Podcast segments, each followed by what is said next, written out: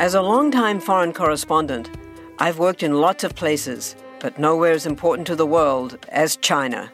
I'm Jane Perlez, former Beijing bureau chief for the New York Times.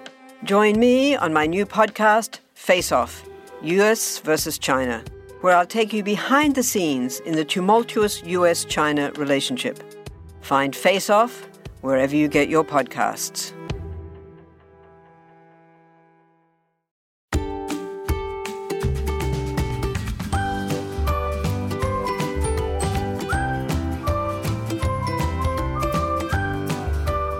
Hey there, everybody. It is Nurse Mo, and welcome back to the Straight A Nursing Podcast. This is episode 81, and today we're talking about schizophrenia.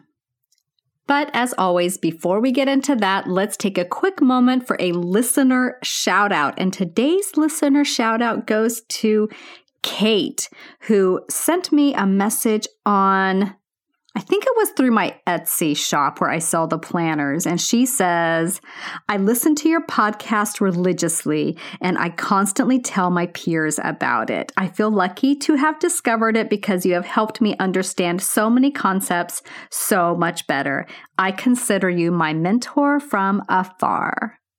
XOXO, Kate. Kate, thank you so much for that nice note. I think I wrote you back and said you made my day. If I didn't, I meant to, and you absolutely did. So if you guys want to get a listener shout out, all you have to do is just send me a nice note like Kate did and tell me how the podcast has helped you. And preferably, if you do that on Apple Podcasts or wherever you listen to podcasts, then the positive reviews help us rank better and show up when other nursing students go searching for help when they're listening to their podcast. So thanks again, Kate, and thanks to all of you who have submitted your kind and thoughtful notes and reviews. I truly do appreciate it. And I read every single one, and they all make me feel so happy. And then I read them to my husband and make him listen to it too. Okay, so today we're talking about schizophrenia. And schizophrenia, as you know, is a psychiatric disorder. And what it does to people is it causes altered thoughts, um, altered perceptions of mood, and altered behavior. It's considered a type of psychosis it has four subsets, and that includes schizoaffective disorder, paranoid schizophrenia, catatonic schizophrenia, and undifferentiated schizophrenia. And we're going to go through those more in just a moment. Um, the one of the more, it is one of the more serious and debilitating mental illnesses. But just be aware that schizophrenia does not usually cause a person to be violent or dangerous. It is considered a chronic brain disorder that can be managed with psychiatric treatment and appropriate medication therapy. So, who does schizophrenia affect? Well, the research shows that it does affect men and women equally, though the typical onset in males is generally earlier. Um, in general, the symptoms begin to show in the in men in like their late teens to early 20s, and for women, late 20s to early 30s. So let's start off by talking about the symptoms of schizophrenia. So, the severity of these symptoms are really going to vary very widely from person to person.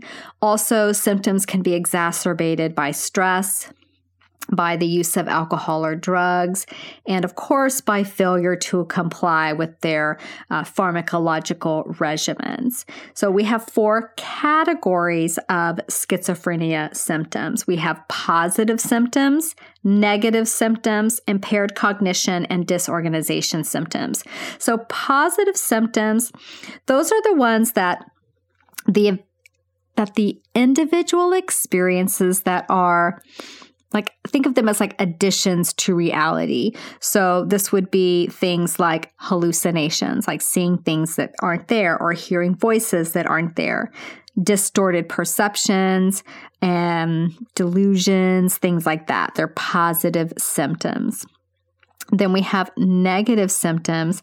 This is where something is not there, it's lacking. So, this would be um, the loss of the ability to speak or to move or express emotion, um, take action, find pleasure in things. Those are considered negative symptoms. Impaired cognition, um, that's typically uh, difficulty concentrating, declining intellectual capabilities, problems with memory. That would be the impaired cognition type of symptom. And then we have disorganization symptoms. And these are symptoms that exhibit as confusion, really bizarre behavior, abnormal body movements, disordered speech, and trouble exhibiting logical speech patterns. So, those are the four kind of categories of symptoms that you'll see. If you hear it broken down, um, into just positive and negative, that happens a lot. Um, just know that the positive ones are the kind of like the patient has added things that aren't there, hallucinating, delusions, things like that. And the negative symptoms are they're lacking something, lacking um, the ability to take action or um, maybe speaking, even movement. So, four types of symptoms. And then let's just talk a little bit about some of these, um, break these down a little bit more. So, when we're looking at, let's start with looking at disorganized speech because I mentioned that um, as one of the disorganization symptoms. So, speech patterns of patients with schizophrenia they're going to take on, you know, they can take on many different forms, and your exams will have these on there, and you may be using it in your care plans as well. So it's important to know what the terms are and what they mean. So, word salad is probably one of the most common ones that you'll see um, in person and on exam questions. So, word salad is words that are strung together that have no relationship to one another. You may hear it called paraphrasia as well, but typically people just call it word salad, and that's just a jumble of words that just don't belong together. Then we have pressured speech. So, pressured speech is that speech that occurs very rapidly. It's really hard for you to listen and understand what the person is saying. The speaker may not pause at appropriate points, like they don't have those natural commas and periods in their speech pattern. They just don't pause. And the words can be jumbled together as well. So, that is pressured speech. And then neologisms, these are made up words or common words used in a bizarre manner. Um, I can't even think of a made up word. Um, fuddlicker. I don't even know what that is, but that might be a word that a patient with schizophrenia would say as they're pointing to, you know, they want you, they want you to hand them the fork and they, they make up another weird, bizarre word for fork. Um, that is an example of a neologism. And then echolalia is when patients mimic what others are saying. You know how those little kids will do on the playground? Echolalia is mimicking what other people are saying. And then clang associations, that's grouping words together based on similar sounds and they're not logically based together. They don't belong together in whatever the patient is trying to convey. The idea they're conveying, the words simply rhyme, and sometimes they only partially rhyme. So, fox, box, locks, socks. There, we just did a clang association. Okay, so those are the disorganized speech patterns. Now let's take a look at disorganized thinking. So, disorganized thinking is going to present in a variety of ways as well. So we have loose associations. So that's incoherent thinking that's expressed with frequent changes in topic. There's not really an association between one thing and the next. They're loose. So that's what that means. And then we have tangentiality. So the speaker's train of thought will lack focus and veer off topic and never return back to the original topic of discussion. They'll start out talking with you about their cat and then they're talking to you about the tires on the car and they never come back to talking about the cat. So they have had tangentiality when they do that. And then there's circumstantiality. This is when the speaker's focus will drift, but will come back to the main point. So they may be starting out talking to you about their cat, and then they mention that their cat hates taking car rides, and that reminds them, oh, yeah, I've got to get my tires fixed. And then they go on about their car for a while, and then they come back to the cat. So they do get their way back there eventually. I feel like that happens to me, like I do that a lot. And then we have thought blocking. This is where the thought process ends very abruptly and it's just a sudden abrupt stop in speech, you know, mid thought, mid sentence, whatever, just done. And then concrete thinking. That's thinking that revolves around actual objects and events and does not pertain to generalizations or concepts or ideas. So they're not able to have conversations about conceptual things or ideas, but only can converse about physical objects that are right there. Okay, so that's disorganized thinking. And then we have negative symptoms. So let's talk about what the negative symptoms are in a little bit more detail. So, negative symptom number one that you'll probably notice is called a flat affect. You may also see this called incongruence. So basically, it's an absence of emotive expression. I might mispronounce some of these. Alogia, alogia, it's A L O G I A, also known as poverty of speech. And this is the patient only gives very brief responses to questions, or they may not speak at all, or only when prompted. So you ask them a question that would normally elicit, you know, a, a whole sentence or a couple sentence answer, and their answer is always simply very brief yes, no, whatever. So, poverty of speech is that very, very brief response or not speaking at all. Avolition is the inability to initiate activities. And then anhedonia is the inability to feel pleasure. And those two sometimes will go hand in hand. Apathy is the lack of concern or emotion to things that are typically considered important, things that would typically get a reaction out of someone. They're very apathetic towards that. And then asociality is a lack of engagement in social interaction. So those are some negative symptoms. And then let's talk about delusions and hallucinations, which, as you recall, are positive symptoms. We'll start first with the different types of delusions that a patient with schizophrenia may have. So there's a persecutory delusion. This is the individual uh, feeling like they are being persecuted and that other people are out to harm them. You may also hear these referred to as paranoid delusions. Um, you know, that makes people very suspicious of others and can make it really hard for people to have good, positive relationships and even um, do normal things like hold a job. So, paranoid delusions, persecutory delusions, uh, interchangeable terms there. Then we have grandiose delusion, which is the individual believing uh, their own importance is all encompassing. They have a very exaggerated sense of their own importance. A somatic delusion. This is where the individual believes they've got a serious medical problem or a physical defect when none exists. Like they may believe they have a, a third arm that is part of their body. So that is not real, but they are absolutely convinced of it. Jealous delusions. This is when the individual is very convinced that their partner is being unfaithful when there is no evidence to that fact. Religious delusions occur, and when this happens, the individual um, has delusions that are of a religious nature, such as believing they are a saint. They may think they are, you know, a god. They have these, and it's kind of mixes in with that grandiose delusion as well. Erotomanic delusions, uh, that's when the individual believes that someone else is just absolutely in love with them or even obsessed with them when there is absolutely no evidence to that either. And then delusion of control is the belief that another person, another group um, is controlling that individual's behavior, their feelings, their thoughts. And then mixed delusions are when more than one type is displayed. So, those are some of the different types of delusions that your patient with schizophrenia could have. And then there's different types of hallucinations. So, visual hallucinations, that's when the individual um, sees things very vividly. You know, it can be animals, it can be objects, religious figures, other people. Sometimes the individual finds them frightening, many times they do not.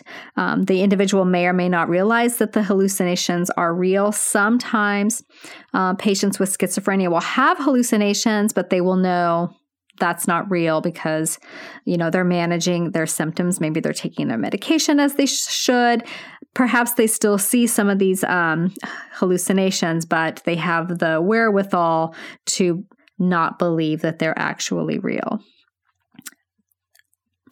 Then there's auditory hallucinations. This individual may hear voices, maybe one, maybe more. They could be perceived as very demanding, very um, urgent voices telling them to do things. It could be whispers, it could be murmurs, it could be music. Um, it affects a lot of patients with schizophrenia. More than 70% have auditory hallucinations. And then there's tactile hallucinations. The, the individual feels that their body's being touched when there is n- nobody touching them. There's nothing touching them. They just feel like they're being touched. Gustatory hallucinations. This would be the individual tasting something that they have not, there's nothing in their oral cavity. Often it's a chemical taste or like a rotten garbage kind of taste. It can't be, it can't be enjoyable. You know, why isn't it ice cream or chocolate? I don't know, but typically it's uh, an unpleasant stimulus. And then command hallucinations. These are typically auditory in nature and instruct the patient to take action. Um, it could be something innocent or it could be something very dangerous. So, those are the different types of hallucinations that a patient could be having.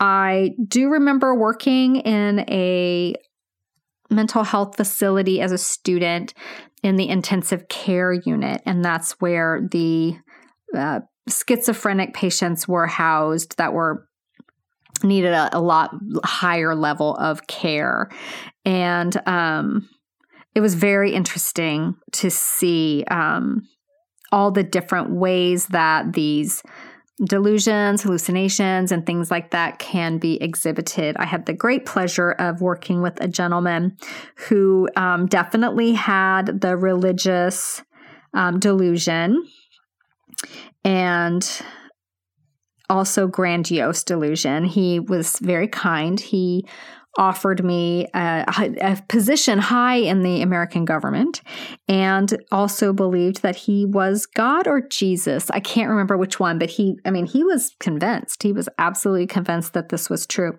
And he was also brilliant, and we had a lovely, lovely conversation. But um, other than getting a job offer, um, yeah, that was just a really interesting day in the intensive care unit. There were a lot of different other patients there as well, who many of them had schizophrenia and other types of things. And just seeing the wide range of symptoms that could be displayed was really eye opening and very, very interesting. Okay, so let's move on and talk about the different types of schizophrenia. So I mentioned um, in the beginning that there are several different types. So let's start with paranoid schizophrenia. That's probably the one that I would say is the when maybe when you think of schizophrenia, this is the one that comes to mind. So, an individual with paranoid schizophrenia will display positive symptoms, which we've already talked about, in the form of delusions. And these delusions are paranoid, okay? So, he will be unreasonably suspicious. He may have auditory hallucinations as well that confirm those suspicions. If he has negative symptoms, these are going to be the inability to find pleasure in life or show appropriate emotional responses. And this is the most common subtype of schizophrenia, the paranoid schizophrenia. And then we have the catatonic schizophrenia. So, this is a relatively rare type, and it's generally believed to be due to disease that's been left to persist and gone untreated for a while. So, the patient could have either significant decreases in body movement to the point of being immobile or actually resist being manually moved, or they could have significantly increased movement, but it's not purposeful movement. So, this increased movement can be seen as echopraxia, which is the mimicking of others' movements, bizarre posturing, rocking, or echolalia, that repeating what others say. Many times, patients with catatonic schizophrenia will remain immobile just for hours.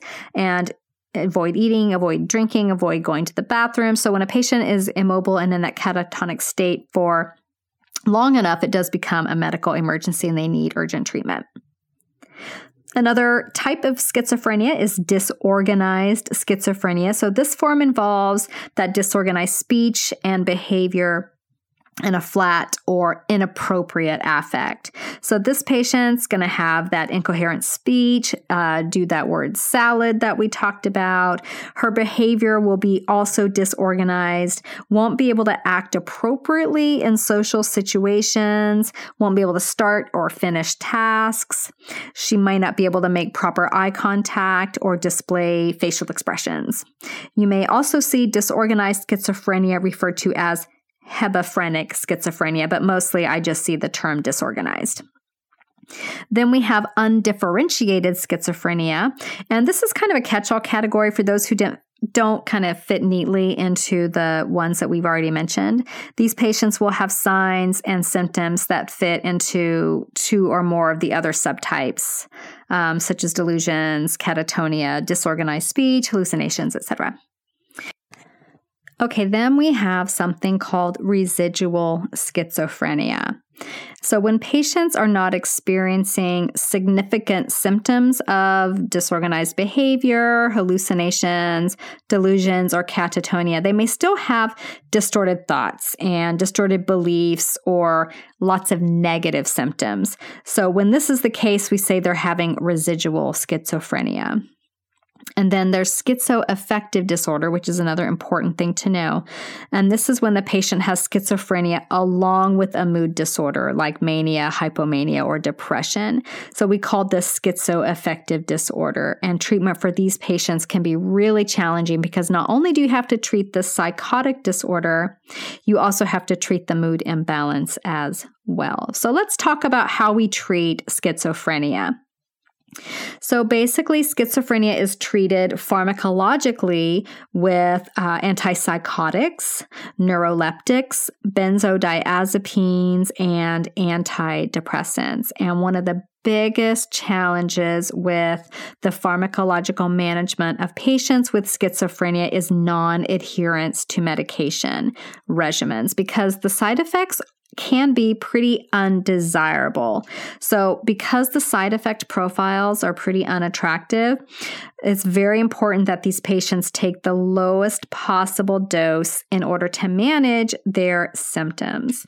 And uh, there, this is a really complex topic. I think we'll do a whole, we could do a whole series on. Um, on psychopharmacology. So maybe we'll do some of that in the future. But um, just know that antipsychotic medications are available in multiple formulations, which is great because that makes it easier to administer based on what that individual needs and what they prefer. For example, there's uh, depot injections that are given once a month, and that's indicated for the patient who is non adherent, uh, and possibly that might be the only way that they get their medication is if they only have to get it once a month. Other medications are given intramuscularly for acute psychotic episodes, and others are given in tablets and liquids. So, when I was in the ICU at the mental health facility as a student, they explained to us the procedure of what would happen if a patient went into a psychotic episode and was a danger to himself or others. And it was called the takedown, and it just sounded so scary. And they would have to restrain, like physically restrain the patient. I forget how many people, like four or five people, would have to physically restrain the patient and take them into this little locked room and um, inject them with something like Haldol or some or Geodon or some kind of antipsychotic medication intramuscularly, um, and then the patient would calm down, um, and then the caregivers could leave the room and leave the patient in there, you know, supervised. There's a window, but and safe. So I just found that really interesting. Thankfully, there weren't any takedowns when I was there, but I have had to give patients in the hospital um, antipsychotic medications as intramuscular injections. And I'm telling you, man, those things work. Um, Geodon, man, that stuff will put you out um, hours of just out. so, um, very highly effective medications when they are needed. So, um, and again, tablets and liquids for patients who are more, you know, more adherent and participating more um, positively and appropriately in their medical care. So, what are some other treatments for schizophrenia? So, aside from medication, they may need therapy. Well, probably will need therapy, and that's individual therapy, family therapy as well because it really does take a whole village to um, treat these patients effectively. They may get vocational rehabilitation, and this would help them with. Um, job training, finding appropriate work, keeping work, all of those sorts of things. Social skills training may be needed to help the person participate in a society and be more appropriate with their relationships out in public, at their job, wherever they are. ECT, electroconvulsive therapy, yes, it is still something that is used, and we'll talk about that more when we talk about depression because it's it's used as far as what I saw as a student. It seemed to be used more for uh, very severe, debilitating depression, and it's really interesting. So we'll definitely talk about that. And then hospitalization would be necessary when their symptoms are really severe and they're unable to take care of themselves they're a danger to themselves or they're a danger to anyone else. So, before I go, I want to give you a few bits of advice for communicating with a patient with schizophrenia.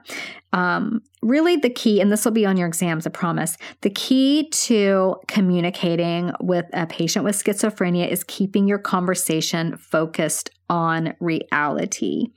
So, if they're having a hallucination or delusion, you're not going to agree or disagree with it. If you disagree with it, you're going to get into an argument with them. And if you agree with it, you're perpetuating their um, hallucination or delusion. So, rather than asking them questions um, about their delusion or hallucination, it's more important to reinforce anything in the conversation that is grounded in reality. You can state what your reality is. No, so for instance, um, and you're going to do this in a very non judgmental, non confrontational way, and you want to respect their feelings. So if John is just adamant that there are snakes crawling on his bed, I'm not going to ask him about the snakes or tell him there are no snakes or tell him that there are snakes. What I'm going to do is say, I don't see the snakes, John. So I'm telling him what my reality is. And then I want to respect his feelings. And I will I could say, do they frighten you? And then he could, you know, if and then sometimes, you know, people actually say no or they may say yes. So, you know, you just have to go on with it. Um, I would think snakes would be mostly frightening, but I have had um, patients who hear voices, and we've had to have very frank, open conversations about um, I don't hear those voices, but let me know if they frighten you and if you have any concerns. And then sometimes they'll say, um, I'm hearing the voices, but you don't hear them. I know they're not real. I'm not afraid right now. But, you know, obviously that can change. So just being very um, grounded in reality, that is the key. Okay. You want to respect their feelings and the fact that they are experiencing this. To them, it is very real. And then you also want to speak slowly, which is very hard for me. I'm sure you can imagine that, and calmly in a very non judgmental way. You want to avoid quick body movements that can be startling, and you want to avoid touching because that could be um, that could be triggering and startling for them as well. Always make sure you've got an exit easily accessible. So you wouldn't want to get in a position where the patient was blocking your exit from the room. So always keep your exit easily accessible so you cannot get cornered by someone who becomes um, a danger to himself or you. And as always, just when you're thinking about your patients with um, mental disorders, especially any kind of psychosis, if you keep your interventions focused on safety, both your own safety and their safety, you will um, you'll go a long way towards doing the right thing. So I hope that all of that advice and information helps you maybe feel less nervous about taking care of these patients in the clinical setting and doing well on those very, very tricky uh, mental health nursing exams. So today is December 19th. If you're listening to this episode on the day that it drops, and I just want to let you know there is still time to enroll in Crucial Concepts Boot Camp. If you are an incoming nursing student, I made this course for you. So I encourage you to go to straightanursingstudent.com, click on the uh, navigation bar for boot camp. Um, there may also be some other spots there on the homepage to access it, but you should always be able to access it through the menu bar, either under courses or boot camp. I'm changing the website around a little bit, but I promise it will be easy to find, and then you can get all the information there. Um, take care, everyone. I hope you're enjoying. Maybe finals are finished or close to getting finished. So I hope that's the case for you and that you get a little R&R before things start up again. And if you're one of my students that's graduating, congratulations. Take a break before you start stressing about the NCLEX, okay? you got plenty of time to study for that take a little bit of a break, guys. And I will see you back here next week. Let's see what we're talking about next week. Next week's topic is oh, head to toe assessment. So, a lot of people really struggling with fundamentals. And one of the things I'm hearing a lot about is head to toe assessments. So I realize those of you that had mentioned this a few weeks ago is probably too late for you now because the semester will be over. But for those of you coming in, I guarantee you head to toe assessment big big component of your fundamentals and your um, learning how to assess patients component. Probably have a big check off skill associated with it. So we're going to go through it from top to bottom. I'm going to tell you how you're going to do amazing and how to study and prepare for that examination. So i'll see you back here next week. Until then take good care of yourselves and have a good one. Bye for now this podcast is brought to you by Straight A Nursing.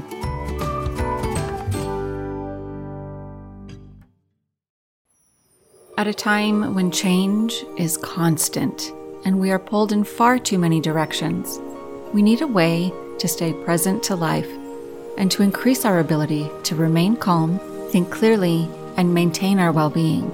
Many studies indicate mindfulness improves our mental, emotional, and physical health.